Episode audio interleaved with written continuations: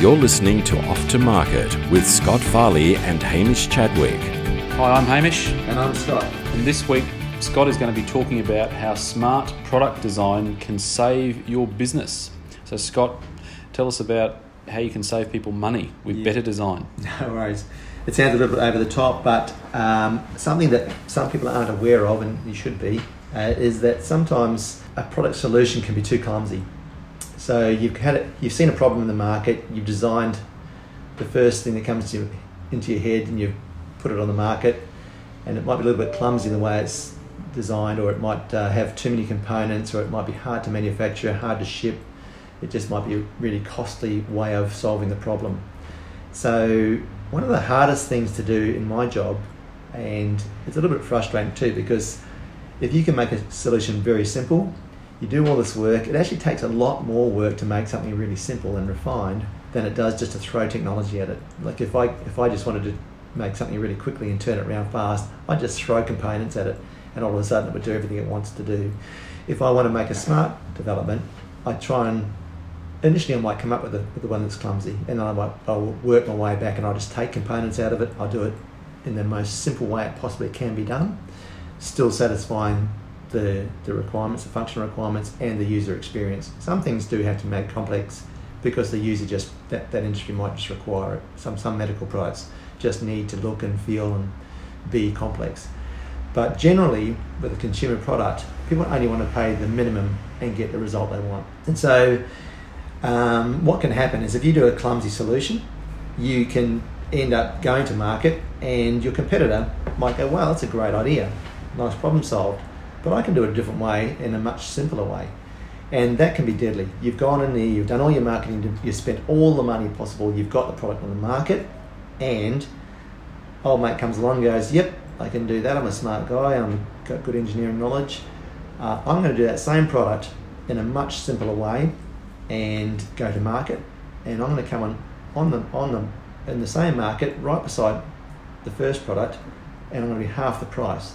No one in their right mind is going to go and look at two products that solve the same solution and buy your product anymore. You're going to buy the second one, and all of a sudden, overnight, uh, you might have some loyal, loyal customers that stick with you, but overnight you've lost 80% of your market, and that can be crippling for a company. You can Mm. actually lose your business over it. And lots of times you see it. First person to market doesn't get the bickies because the second person to market has learned off all your, mis- all your mistakes and come in with a better result. Mm. And sometimes, quite often actually, the second person to market can quote your first patent and say, here's the prior art and we're improved on it in this, this, this, and this way, and they can get their own patent for that same solution. Or they might do it in a completely different way functionally and they solve it cheaper and efficient, more efficiently and have a standalone patent on their own and just totally cut you out of the market. So you've spent all the money and you've got no result. It's really, really deadly. So I can't emphasize enough the need to really, really, really simplify your products. Do just what you need to do, and it's not necessarily just, just the amount of components. Don't make complicated products. There's two ways of making components. Some can be really complicated. The more you complicate the tool with sliding cores and pieces that have to move inside the tool, one, you set up maintenance issues halfway through a project or a production run. One of those little lifters, which are quite delicate, get jammed or break or ca- catch and break break off. You've got ten weeks of re- refinement or, or fixing on that on that tool, and your production runs out, and you might be, you know, have customers looking for product with no no solution. So you really got to be um, smart in the way you design things. Always make things simple. More complicated, more complicated doesn't necessarily mean it's had less thought. Actually, more often than not, the less complicated it is, the more sophisticated, the more st- uh, streamlined it is, means the more the designers put the thought into the project. Yeah, I just I'd like to go back a step because we don't want to frighten people off. I mean, we've got we work with a lot of people where the, the product they're designing or you're designing is their first time to market, but what you've just said before could ring alarm bells to say, well, hey, great, you put all that work in because what you're doing is benefiting the next person who wants to improve on your product. But what we need to reinforce is no, no, you keep that in mind at the in the first instance to say that you can actually combat the second person coming in, knock them out of the market before they even think about improving your product, simply by taking into consider what by taking in consideration and working hard on simplifying your first product to market. Yeah. Is that right? Yep, That's what you're exactly. saying? So you just have to have the most refined product. And I'm not saying it won't improve over time because Mm. once you put something new on the market, you'll get market feedback Mm. and you can adapt it, but it won't be a major shift.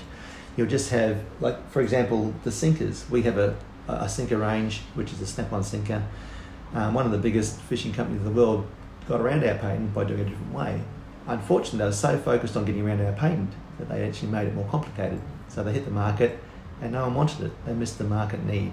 So first and foremost, it has to be what the market needs. It has to be you know functionally correct, uh, the great user experience, and it has to also, along with that, be as simple as it possibly can be to get that result. And that's a good way of keeping your competitors out of the market because they come along and if they can do the same thing but more more expensively in a more expensive fashion, they're in the same predicament where they go to market Mm. and they put it put the product on the market which gets around your patent, but the, but the users might not like it or it might be more expensive, and then you've got the competitive advantage. Mm. Okay, right. So simplification is difficult, but it's not impossible. That's right. Yeah. it's very crucial. Great. Thanks, Scott. That was uh, hugely informative. You've been listening to Off to Market with Scott Farley and Hamish Chadwick.